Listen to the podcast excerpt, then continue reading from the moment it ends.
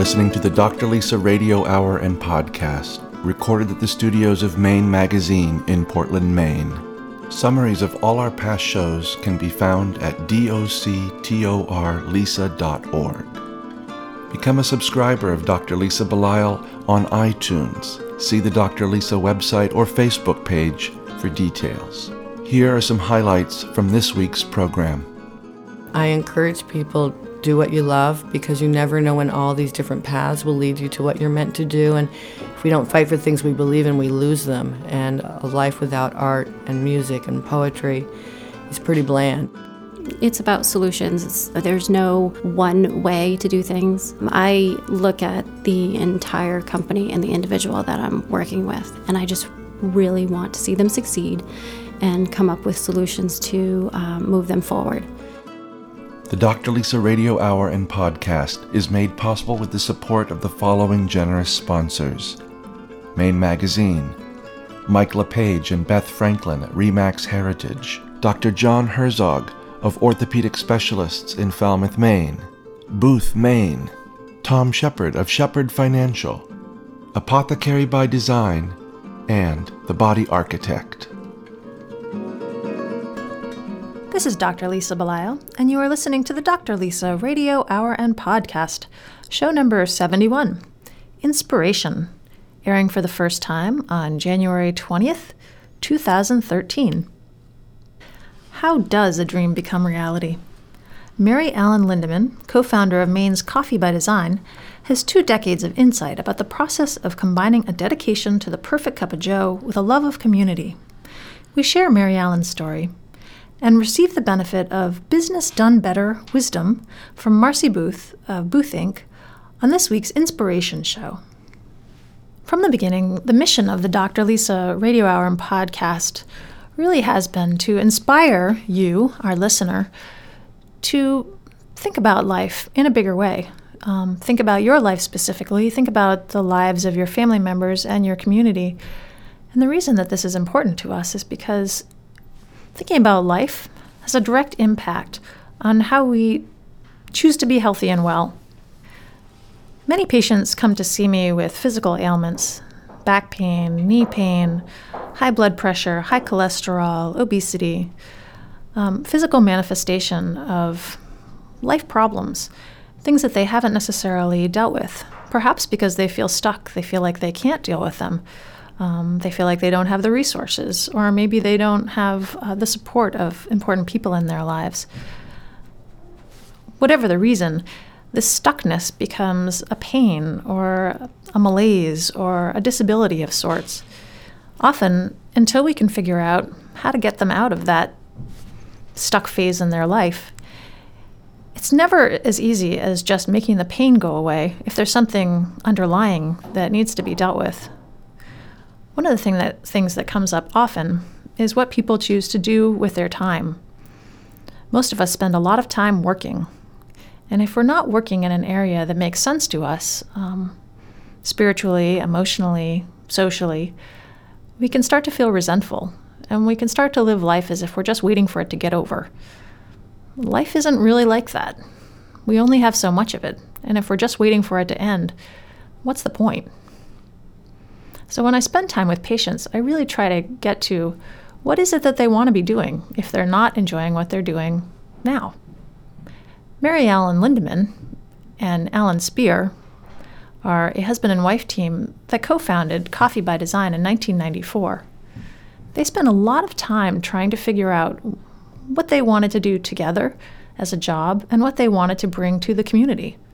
It went beyond coffee and into art and a reflection on mental wellness and well being.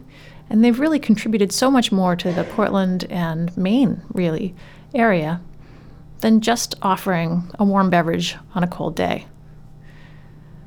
We thought it would be helpful for people to hear her story because it's not always easy to go from dream to reality. Mary Allen and Alan Spear have done it and have learned some important lessons along the way as an individual who is trying to live her own inspired life, um, see patients in my own practice, have my own radio show, do my own writing, I'm surrounded by a team of individuals who can help me move this ball forward.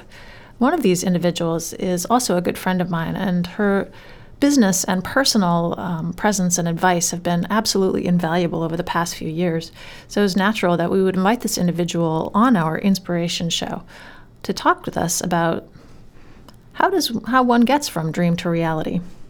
As Thomas Edison once said, genius is 1% inspiration and 99% perspiration. In other words, there's an awful lot of hard work that goes into making a dream reality. Marcy Booth knows how to help people through the hard work. And we know that when she gives us business advice, she's speaking from personal experience. I know that those of you who are out there that are engaging in entrepreneurial work and attempting to live your own dreams are living daily um, what it means to go from inspiration to reality, dream to reality. And I know that you've got your own perspiration that you're putting into all of this. Know that we're with you. Know that we're behind you. Know that we're all a community. And know that it's worth it. I say this to my patients all the time that you really need to find out what it is that you want to do with your life because you only have one of them. So be happy.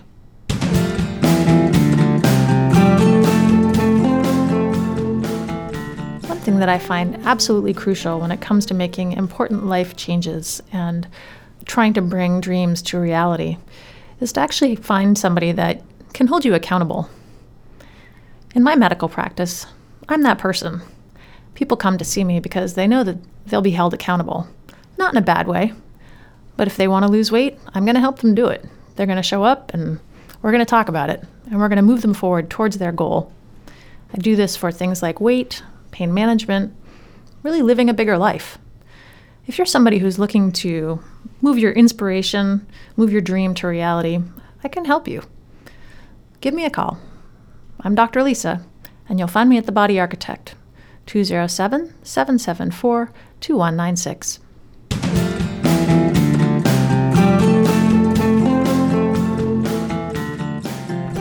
Anyone who's lived in Maine for really um, the last 15, 20 years is going to be familiar with at least the company that my next guest co founded with, along with her husband. And um, maybe actually people around the country might recognize the name. This is Mary Allen Lindemann, who's co founder with her husband, Alan Spear, of Coffee by Design. Thank you so much for coming in and being with us today. Well, thank you for having me. It's a great topic. Um, I enjoy talking about coffee and community, and so thank you for having me. Am I right in saying that Coffee by Design can be found around the country?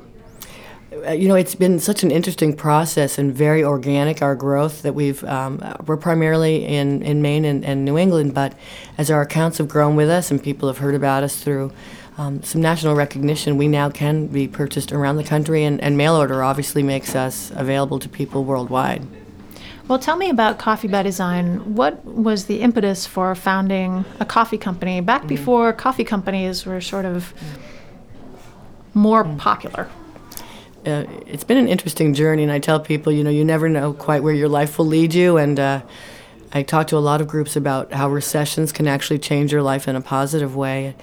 In the 1980s, when uh, Alan and I first were married, uh, Portland was in a recession. Um, nationwide, there was a recession, not like the recession we currently have experienced, but but it was a recession. And downtown Portland actually had 40% vacancy rate at the time, and and so we, as newly married people, decided it was time to actually leave Maine. And it was a toss of the coin: San Francisco or Seattle.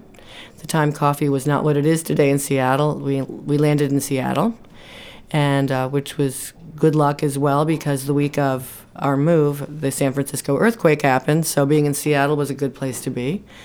But it really gave us a chance to actually see the beginnings of specialty coffee and what was going on in Seattle at the time. I had the, uh, at the time I was working in advertising, and I was given the, the challenge by my advertising agency to find a, a new business um, approach for specialty coffee.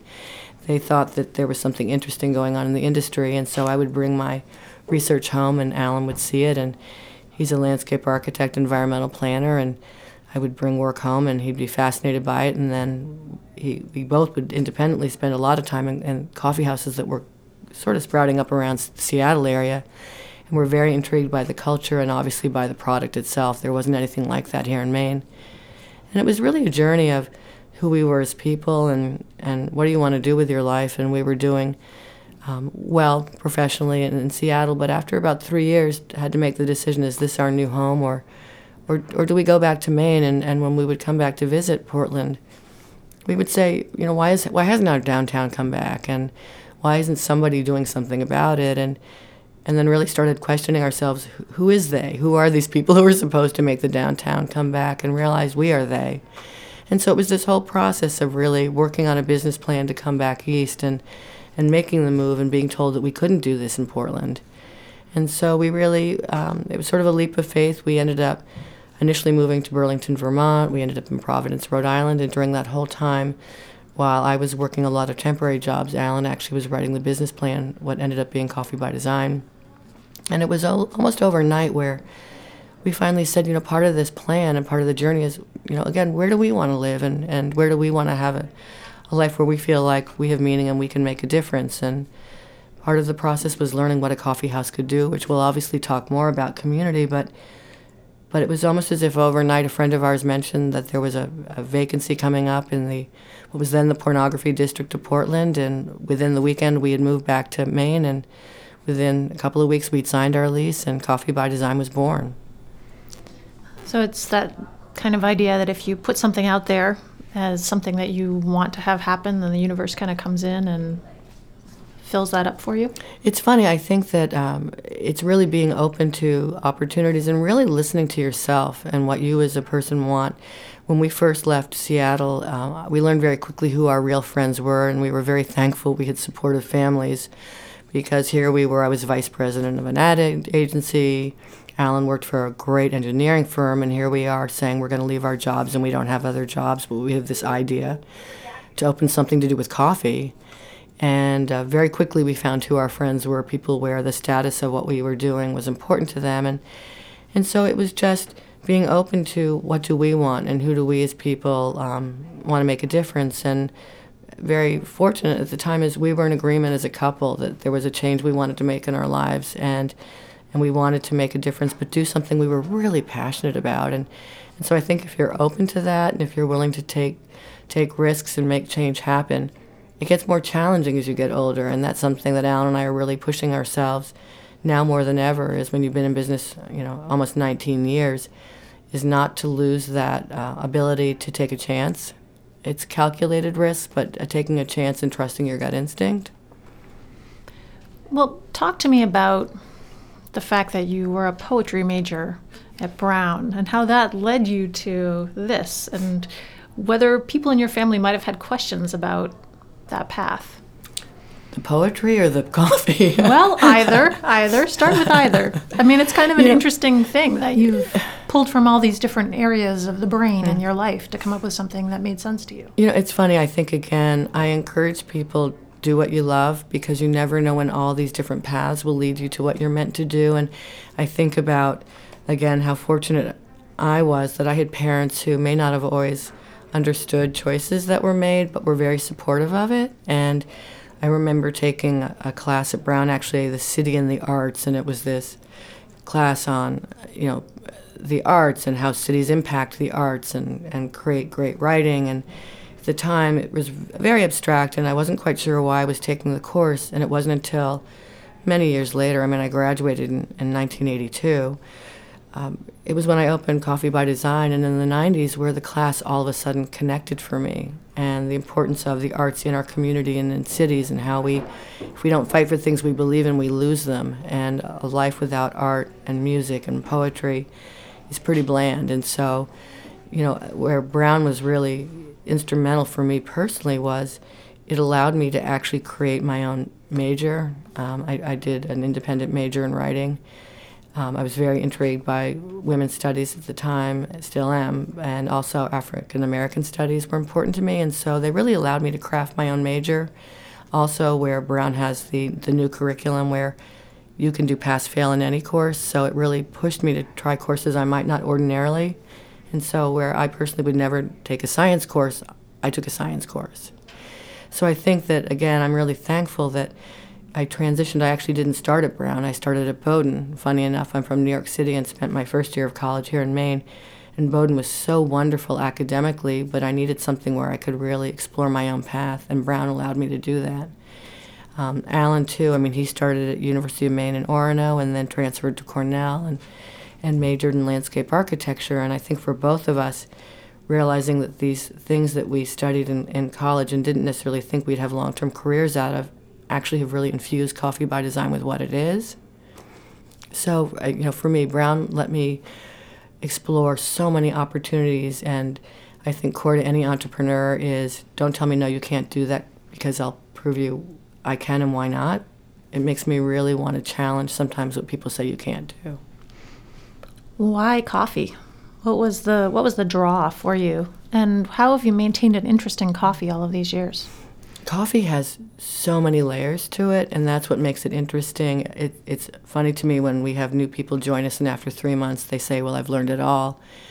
You know, again, we've been doing this 19 years and three years of research before that, and every day there's a new opportunity to learn something. And the exciting thing is, it's about something we enjoy every day, whether it's to start your day or finish a meal. It's, it has history to it, it has politics, it has agriculture. It's just there's so many layers to coffee, and and so that's what every day when I go in and we have a tasting every day at our roastery, it really transports you to someplace different that you might not have been exposed to, and really makes me question a lot of things about choices we make. And when people just say, "Oh, you know, I just want a cup of coffee," it's like, well, that's a really loaded question for us because there's so many questions I have about what's going to make the perfect cup for you.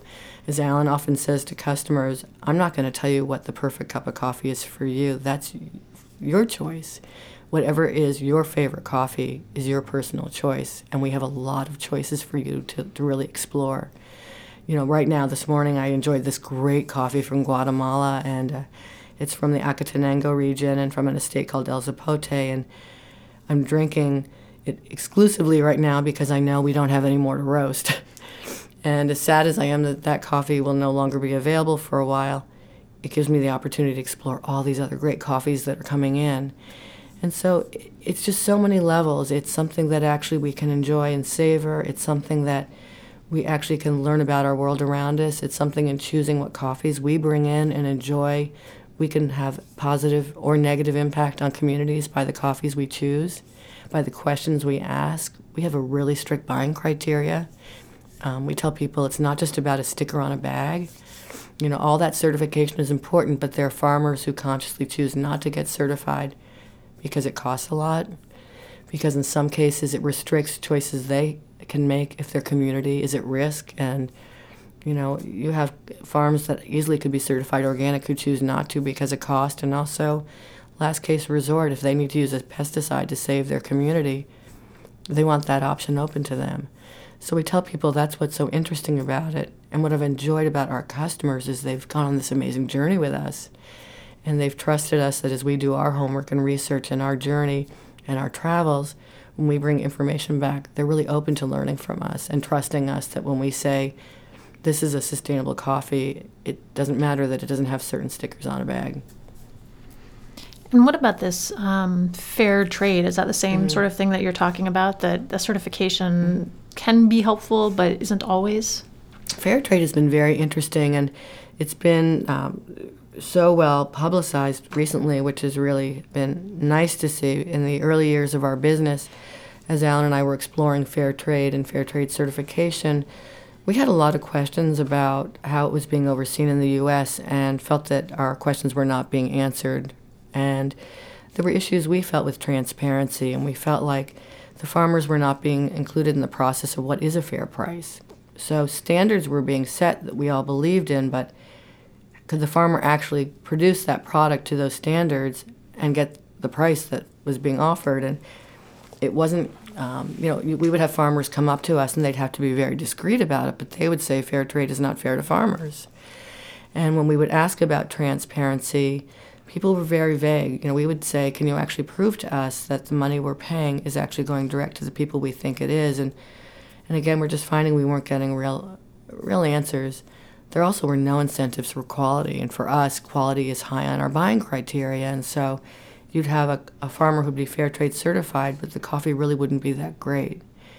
I think for us, one of the light bulb moments, if you will, was when we had an amazing farmer we were working with in Colombia, and um, we had Oswaldo Acevedo as his name, and he owns a, an estate called Mesa de los Santos, and we loved his farm, we loved his product. Amazing man, uh, just his environmental practices, everything he did, did was extraordinary, and yet because he was an individual estate farm, because of his size, because of certain things, he was not allowed to actually participate in the fair trade program. And we had a lot of demand from our customers to have a fair trade certified coffee at the time, and, and so we switched, and it just wasn't a great coffee. And even though our sales were very strong of it, that was one of those moments when Alan and I said, Who are we as a company, and, and what is our mission as far as educating our customer? And so we actually pulled out the fair trade coffee, put back Mesa Los Santos, our sales dropped. And we started to really focus more of our time and energy on educating our customer, and sales finally surpassed what they had been. So, again, I think it's sometimes taking that leap of faith and knowing that you really know um, a lot about your industry and are always learning and very open to ideas that people have and questions people have, but also really having your standards of this is what we believe in and this is what we know to be true from our research and our travels and the people we work with. So it's been very interesting the past two years, a lot of what's being said about fair trade. Again, in, in concept, it's such, these are great questions that people ask, but some people are being kept away from the table because of the certification process. And so we tell our customers, understand we have a list of questions we ask. There is documentation we do require. There are things we see for ourselves hopefully you will trust us enough to know that we've done our homework. And when you, as a customer, when you go into a coffee by design, you actually can see um, individual coffees. You can see pictures of you and Alan up on the wall going to visit these mm-hmm. farmers so that you have a sense that there is something very unique about what you're offering, that you're actually um, investigating the whole thing pretty in, de- in a very in depth way. What we've learned is um, I think we've been very shy about letting customers know what we're doing. One of the things we have felt strongly about is not using our beliefs as a marketing tool, and we're realizing that actually doesn't make a lot of sense. I remember a customer saying to me when she found out some of what we were doing because we weren't publicizing it, and she said, You know, I buy the coffee because I love the coffee, I love the service, but I know I'm hearing all this other stuff. And that for me sort of you know, validates my decision to buy from you. It tells me where my money that I spend with you ends up, and that's critically important. And so that's been a process we've been going through the past few years of better telling the story. Um, we're very excited for 2013 because we have a lot of plans in place, and we have a team of people we're working with now who are actually going to help us better tell the story um, because it, it's an amazing story and it is, we feel, a point of difference. Not everybody does the travel that we do, not everybody invests in both our local community and in our coffee community um, as significantly as we do. So we feel, again, that's important our customers know because that's part of their decision making process.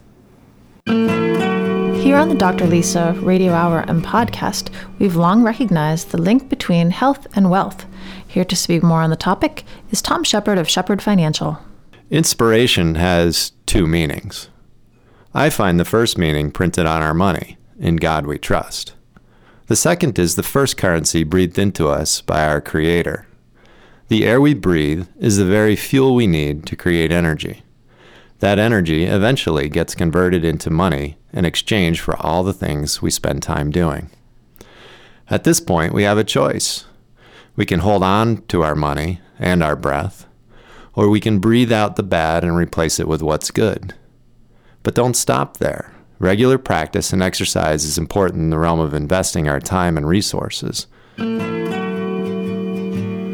If you need help connecting your inspiration to your money, send us an email to info at shepardfinancialmaine.com and in the subject line type inspiration. Shepard Financial, securities and advisory offered through LPL Financial, member FINRA SIPC. There was a time when the apothecary was a place where you could get safe, reliable medicines, carefully prepared by experienced professionals, coupled with care and attention focused on you and your unique health concerns. Apothecary by Design is built around the forgotten notion that you don't just need your prescriptions filled, you need attention, advice, and individualized care. Visit their website, apothecarybydesign.com, or drop by the store at 84 Marginal Way in Portland and experience pharmacy care the way it was meant to be.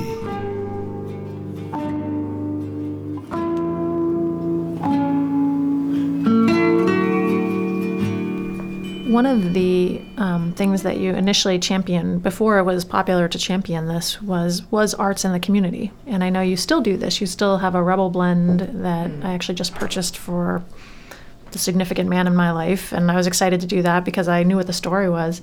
Um, what are some of the things that you have been passionate about, that you remain passionate about? Some of the, the things that um, you think really deserve support? You know, it started with the arts. I mean, literally, Coffee by Design. The whole naming of, of the company really came down to talking about coffee and unique and one of a kind and creating something wonderful in artisan coffee. But it also was reflective of what was going on in Portland again because of the recession. So many of the art galleries and studios in Portland had closed because of lack of business and and we had so many close friends who were artists who were really still struggling to survive even though they were amazing, and it just seemed so unfair that they were still struggling and and couldn't make ends meet. And so when we opened Coffee by Design, the first one on Congress Street, in what is now called the Arts District, uh, it was important to us to actually highlight the work of local artists, Maine artists, and so that's a tradition we've carried on. So the arts are critically important to us. The Rebel Blend Fund, which you mentioned, um, we're so proud of when I look at the list of recipients for the Rebel Blend grants because something that started so small and, and literally it's generated from the sales of our Rebel Blend coffee. When I look at the list of recipients over the years, I'm so proud that those were people in a small way that we really acknowledged what they were doing and to see the work they're doing now is incredible. Um, I look at Karen Montanaro, who now gets NEA grants, and I look at Pihcintu, the children's choir, and they're traveling nationally and probably internationally at this time. And I think about when I made the phone call to the folks at the East End School that I called them on a Friday because we actually had selected them and we were going to be purchasing the instruments they needed for an African drumming class. And when I called the woman and she had tears, she said, You have no idea of what this means to us. If we didn't receive funding by Monday, the whole program got pulled. And they actually had the funding for the instructor, but no instruments. So when I think about uh, the arts, I hope in our own small way we've really raised awareness and and really let people know we we can't lose the arts. And people sometimes think a thousand dollars doesn't make a lot of difference. A thousand dollars means the world to a number of people, and, and really gets the ball rolling. There are a number of other areas. I mean, AIDS awareness is, is critically important. When we opened on Congress Street, we were right across the street from the AIDS Project, and we lost customers. And really letting people know. Even now, we don't hear so much about AIDS. There are people out there who are HIV positive and their families who still are struggling with the loss of AIDS, and worldwide, it's something we still need to be vigilant about. Uh, we have to eradicate AIDS. In our lifetime, we have to eradicate it. Uh, we are really passionate about mental health awareness and destigmatizing it. And with these events in Connecticut, you know, my fear is, you know, fear of mental illness again. And so, really critically important that we let people know it happens to all of us. I think if you speak to pretty much anyone somewhere in their family, in their circle of friends, mental illness is part of uh, what they're facing. And really important that we destigmatize it and learn that we are all human beings and we are responsible for one another. And we can make a difference in someone's life by how we treat them. That's always been really core at Coffee by Design, and I love with our staff. Somehow that's a cult- part of our culture they get. I had a customer who was so kind recently, and she said, I just have to share with you there's something you must do in your training because I was in your Congress Street coffee house the other day, and someone had come up and they were begging for a cup of coffee. And your staff member, when a customer offered to pay, very discreetly pulled the customer aside and said, You know, that's really so kind of you that you want to give the money, but we have a relationship with this person's social worker, and they've told us this is enabling this person to continue behavior that's not appropriate for them. And so, if you don't mind, would you be respectful that we're really trying to be part of a recovery process here? And the customer said, I was so moved by how very articulate and sensitive and discreet and powerful the message was. And that somehow your staff just get it. Things early on, Alan and I had promised customers as we grew the company, we promised what made us special in the first place would not be lost, that it would be passed on. And for me to realize that our staff do get it, they understand it, and they believe it has been critically important. You know, as we've grown as a company, our focus had initially been really support your local community, give back to your local community. And as we've traveled in coffee, how could we not extend that and give back to the community from where we get our coffee? And and so we have some really significant projects that we are funding that are um, just core again to who we are. Alan traveled pretty extensively in Colombia to a region called Jardin and was invited to actually be part of a new mill that a, uh, a company's invested heavily in to create better quality and, and really implement sustainable practices. And when he was there, he was just so moved by the community and their willingness to learn in order to get out of poverty. And so he said, if there are any significant projects that we might be able to partner on, let us know. And in the meantime, we'll sponsor a high school student. Well, that initial contact led to them approaching us about funding uh, the dining facility for their school. They actually had built the hospital, the school, and the children who are from a very poor region travel many miles to get to school, but there was no way to feed them properly. And so they sent us a proposal for would we help fund their dining facility. And as we reviewed the proposal, we decided why don't we just pay for the whole thing? And so we made a commitment to actually fully fund the facility. It is now built hopefully Alan will get to go and actually see the completed project. So to know that the word we send to that community is, you know, you give us great coffee. We believe in you. We want to help you. It's a two way street. It's all one world. And so this is our gift to you. And we hope that you will appreciate it and that your children will thrive and the next generation will live better because of it. Same thing with Coffee Kids is a program that a lot of people might see in coffee houses. And we've been involved with Coffee Kids for years. And as they grew and were better known, I wondered if our money made a difference. And I was on an amazing trip in Guatemala last year and was traveling to a number of farms and they were showing us unrelated to coffee industries on farms to support the farm and this woman came over and was showing me textiles and she heard that we were one of the few companies on the trip. In fact, I think we were the only company on the trip who were involved in coffee kids and and she came over and said, "Let me show you the textiles. These help fund our um, our lifestyle here on this community, and Coffee Kids helps to support it. And she and I, she, I don't speak Spanish very well. She didn't speak English very well, but it's amazing how you can communicate. Few minutes later, she comes over and is showing me pictures of her children.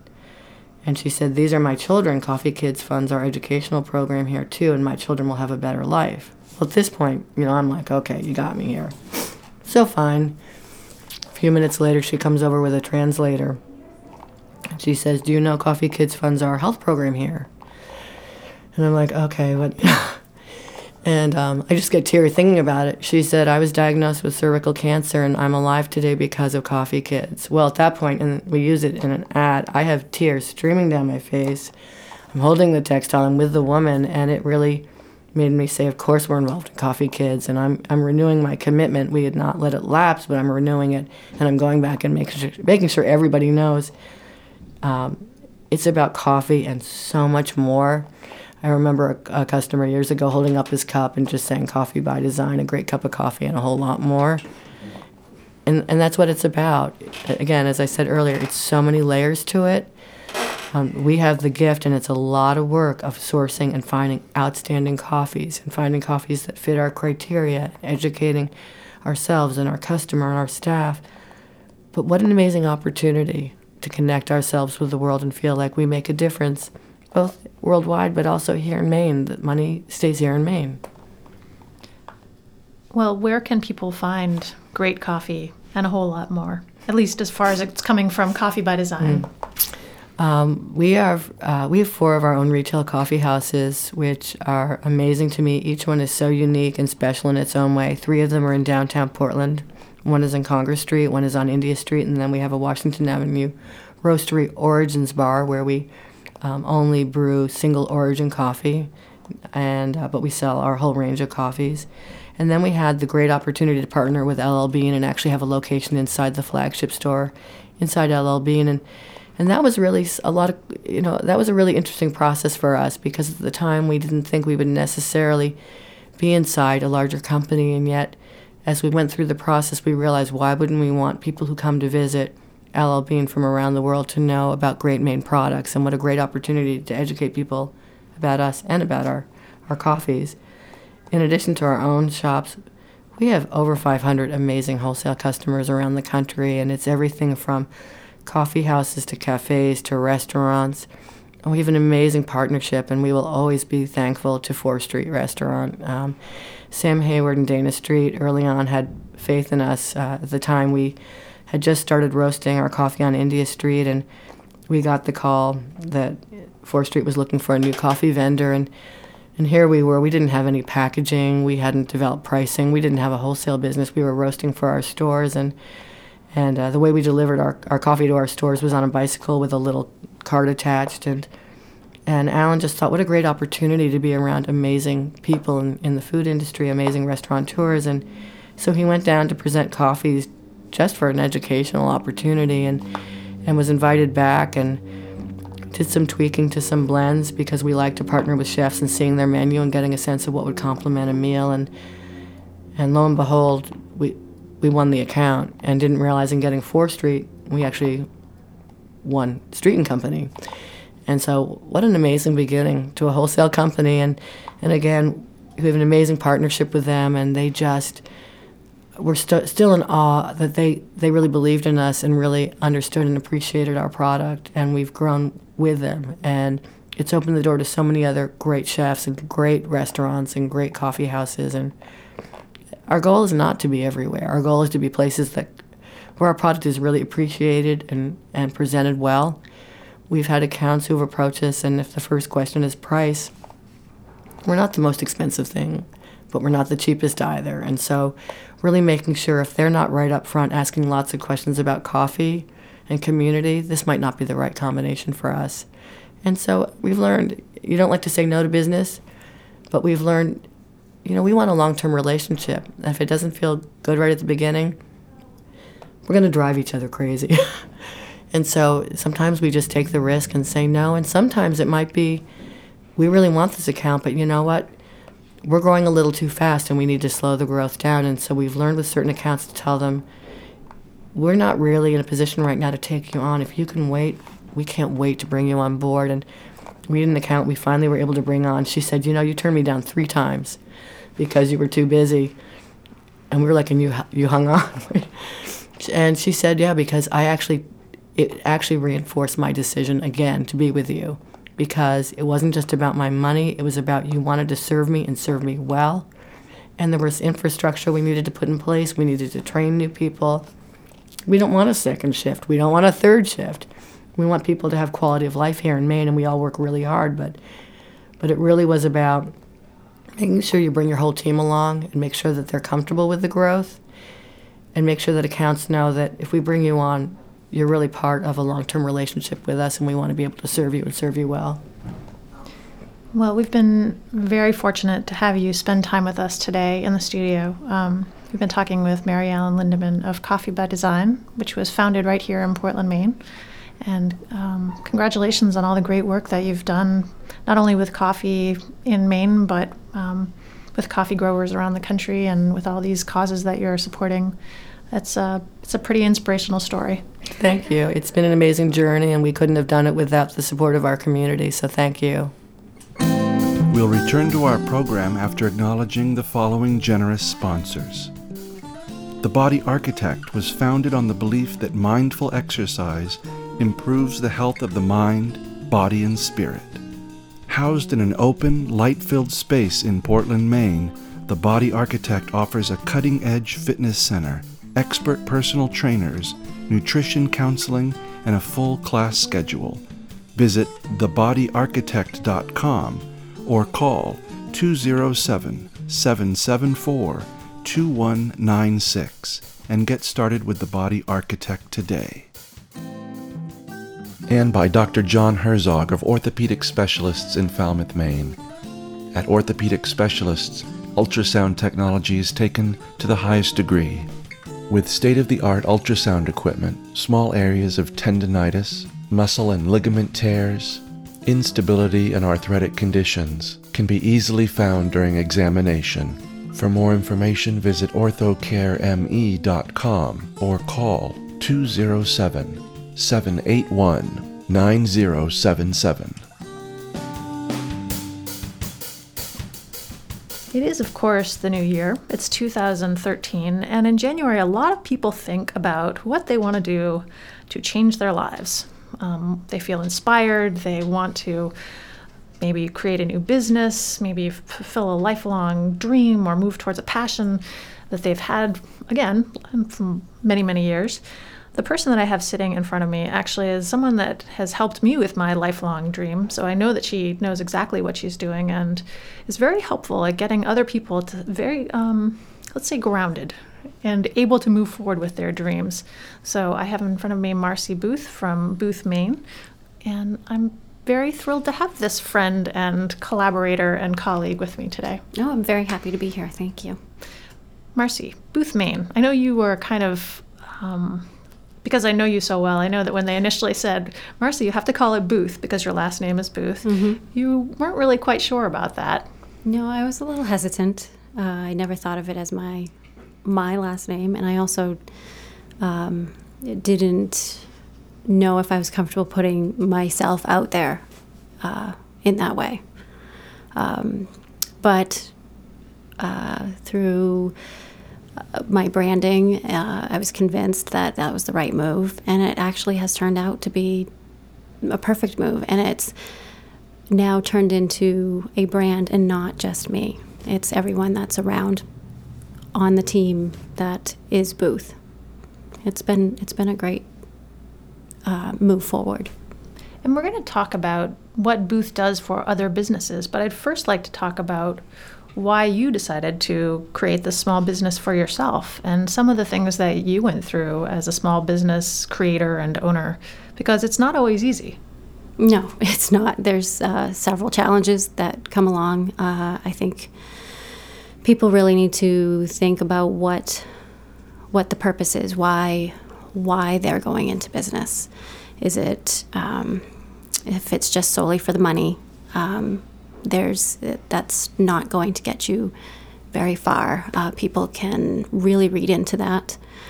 Um, money needs to be the um, you know outcome or you know something that happens down the road, but you're you have to be in it for a higher purpose.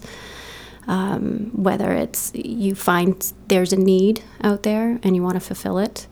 Um, you know, there's so many people that you know, maybe are stay at home moms and they are taking care of their children and they find there's a need there for a new toy or a new, uh, you know, clothing line or, or something. And, um, and that's where they find a need.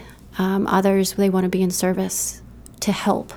Uh, and that's what why I went into business. I really found both things. There was a need, and uh, I also wanted to help people succeed in their own businesses. It's exciting to watch uh, businesses succeed. And you're good at something that a lot of us, and I speak as a physician who never received any business training whatsoever, a lot of us aren't maybe as good at. You're good at looking at numbers and spreadsheets and profit and loss. You're, you're good at some of these things that I think those people who are out there who are creative sorts who want to have their own business, um, it maybe not be in their skill set. Oh, absolutely. They've uh, created a product or a service and they're good at that. It's not necessarily the back office things that they are um, uh, great at, and that's where we come in. We try and help them with all of those back office issues, and there may not be large enough to hire a, bit, a large staff to handle all of that. So we um, come in, uh, take care of accounting, um, bookkeeping, tax, HR, um, all of the back office issues that um, someone might face when they're opening a business. I mean, there's so many things to think about uh, with regards to compliance and um, employees, how to handle them, how to terminate them, and um, it's a very holistic approach uh, to business, and it's it's really about the entire entire business, not just one little facet. And hopefully, we're able to make their lives easier so they can go out and market their product or create their product. Well, that is one of the things that struck me about working with you. And I have been working with you for a while, and not only in my medical practice, but also here on the radio show. Um, was that you're so very good at taking a bigger picture view. You're not just um, an accounting firm. Not that there's anything wrong with accounting firms, you know, but y- you're not just the person who's going to come in and um, talk to us about HR regulations, human resource regulations. You really are looking at the people that need to work within a small business. You're looking at the needs of the individual, the needs of the company, um, and how to best move that organization forward. It's about solutions um, for me. Uh, you know, there's no one way to do things. Um, you'll find so many accountants or business people that you know think um, you know can do several things very differently. You'll, but you'll come up to the similar result. Um, I look at the entire company and the individual that I'm working with, and I just really want to see them succeed and come up with solutions to um, move them forward. Um, there's so many times where um, a, a client might be I have to talk them off the ledge. Um, you know, they you, they come to a crossroads where they they want to pack it up and go home, or you know, some that actually want to you know move forward. And usually, it's at that crossroads that if they just stick it out and they um, really make it happen, they'll see success. And it's it's usually the ones that you know pack it up and go home. They've just come to that point where if they if they would just step across, they'd make it instead of turning around and going home. So you actually have to be um, empathic, and you have to have good communication skills, Yes. and you actually have to have a little bit of a therapist kind Uh, of yes, inclination, uh, even though you're not one specifically. That's why I have a couch in my office. It's true, and you actually you have a beautiful office. So that's another thing is to have this. Um, it really is a, this whole sense of tr- wanting other people to Yes. do well in their world. it's very important um, to see people succeed and really care. I mean, I, I when someone leaves my office, I'm I don't stop thinking about them. Uh, I uh, try to come up with a solution to whatever it is that they're dealing with. You know, whether it's you know cash flow issues or it's employee issues. I really um, think it's important to have someone there that cares. This segment of the Dr. Lisa Radio Hour and Podcast is brought to you by the following generous sponsors Mike LePage and Beth Franklin of Remax Heritage in Yarmouth, Maine. Honesty and integrity can take you home. With Remax Heritage, it's your move. Learn more at rheritage.com. And by Booth, accounting and business management services, payroll, and bookkeeping. Business is done better with Booth. Go to boothmaine.com for more information.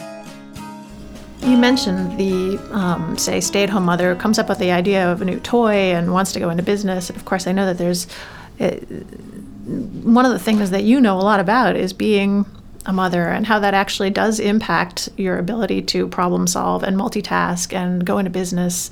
Um, do you mind me asking? You're the mother of four. Four, four girls. Four girls, all between the ages of 11 and 12. 12 yep. and and four. and four. Yes. So anybody who's listening, if you're doing calculations, that's that's a lot of little girls to be raising. Yes. Um, happily married to yes. Steve. Yeah.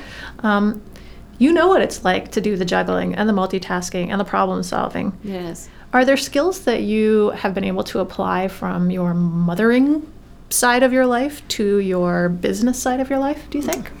Um, good question. I'd say, you know, scheduling. Um, you know, you do need to stay on task and stay on schedule. Uh, as much as I fight it, you know, because I think, uh, you know, uh, my whole entire life, I've, you know, my business world is always scheduled and regimented. Well, then I go home and it has to be regimented. But I actually find that it's much more peaceful if I do that. Um, you know, from getting up in the morning to exercise to uh, getting to the office, get well, getting the kids off on the buses, which are three different buses in a preschool. so, um, but you also have to have uh, support at home, and you know, act as a team, and uh, and that's very important to uh, get your life going in the right direction. So those are things that are important both in the home and in the business, since mm-hmm. you've been able to translate those skills from across those areas. Yes. And that's something that actually, if women are women or other or men who stay mm-hmm. at home with their kids, if they're thinking, "Oh, I'd like to start a small business," they can build on skills like that. Oh, absolutely, they can do it. I mean, there's so many ways, especially with technology now. Um, there's you know, at-home businesses, internet businesses, marketing. You know, there's uh, consulting. It's it it all and it all can revolve around your schedule. Another thing that I know about your business and you and Steve um, is that you're you're committed to your values. You're mm-hmm. committed not only to your family, but you also have um, you eat really well. You exercise. You do qigong. Mm-hmm. I know you belong to the Body Architect. I mean, you have a very holistic view of your life. Mm-hmm. Do you think that that also impacts decisions that you make with Booth? Yeah, I, I think so. I think the culture at Booth is very different from any other. Um, we it is a very uh, holistic approach with everyone there as, on the team as well as how we work with clients.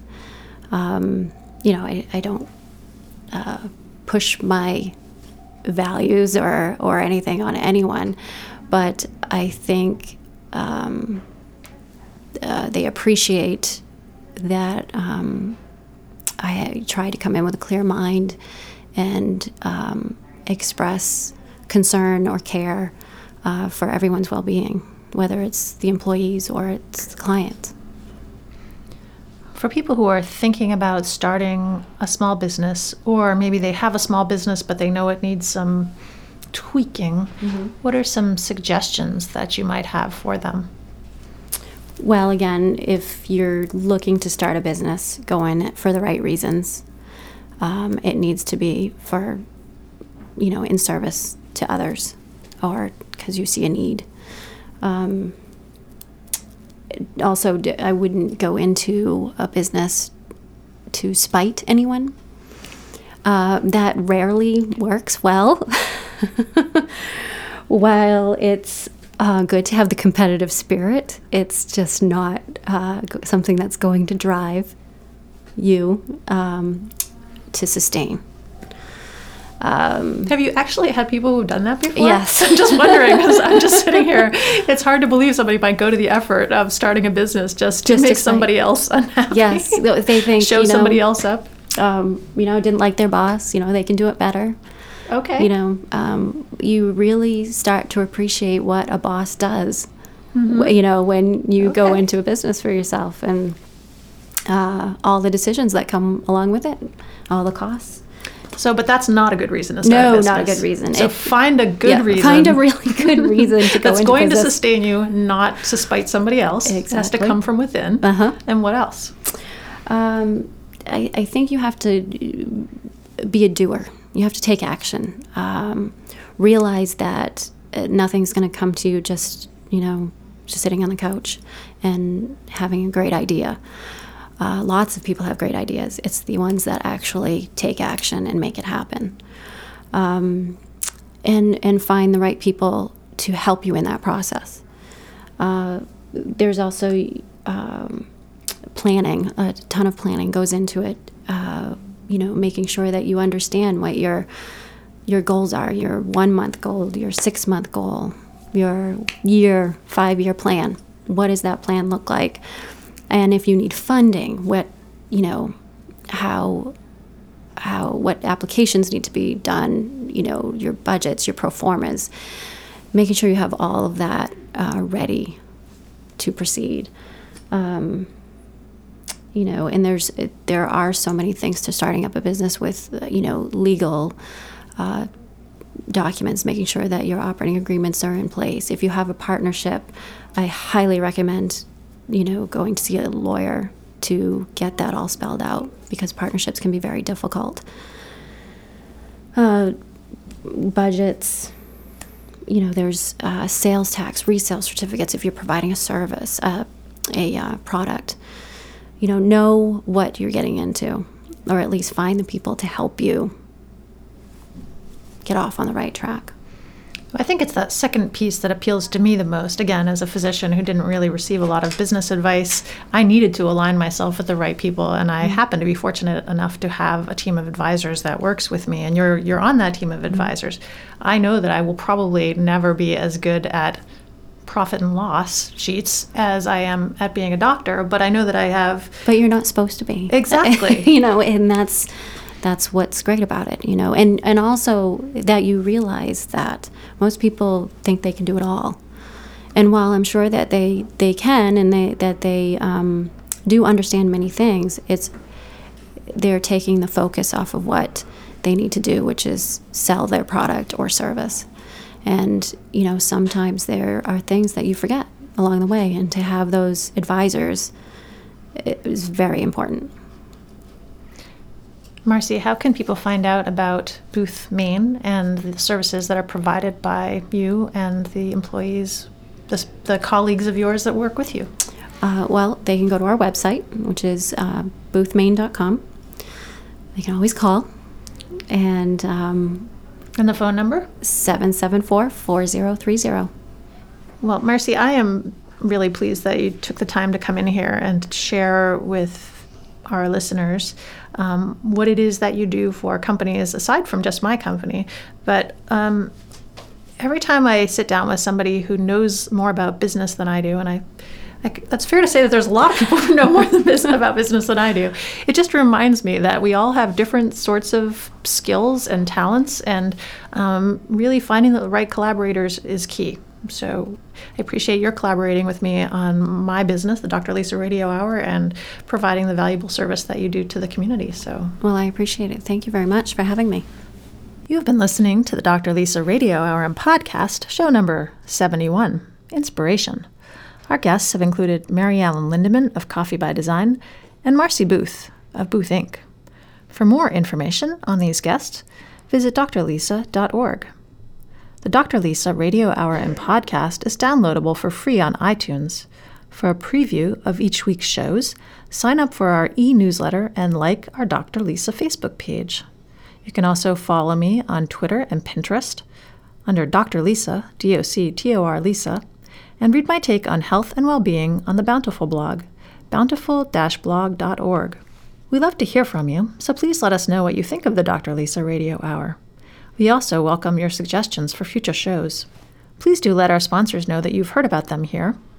Tom Shepard of Shepard Financial, Dr. John Herzog of Orthopedic Specialists, Marcy Booth of Booth Inc., and Mike LePage and Beth Franklin of Remax Heritage, as well as Catherine Klabman of Apothecary by Design and Stephen Antonia Anderson of The Body Architect, are all personal friends of mine.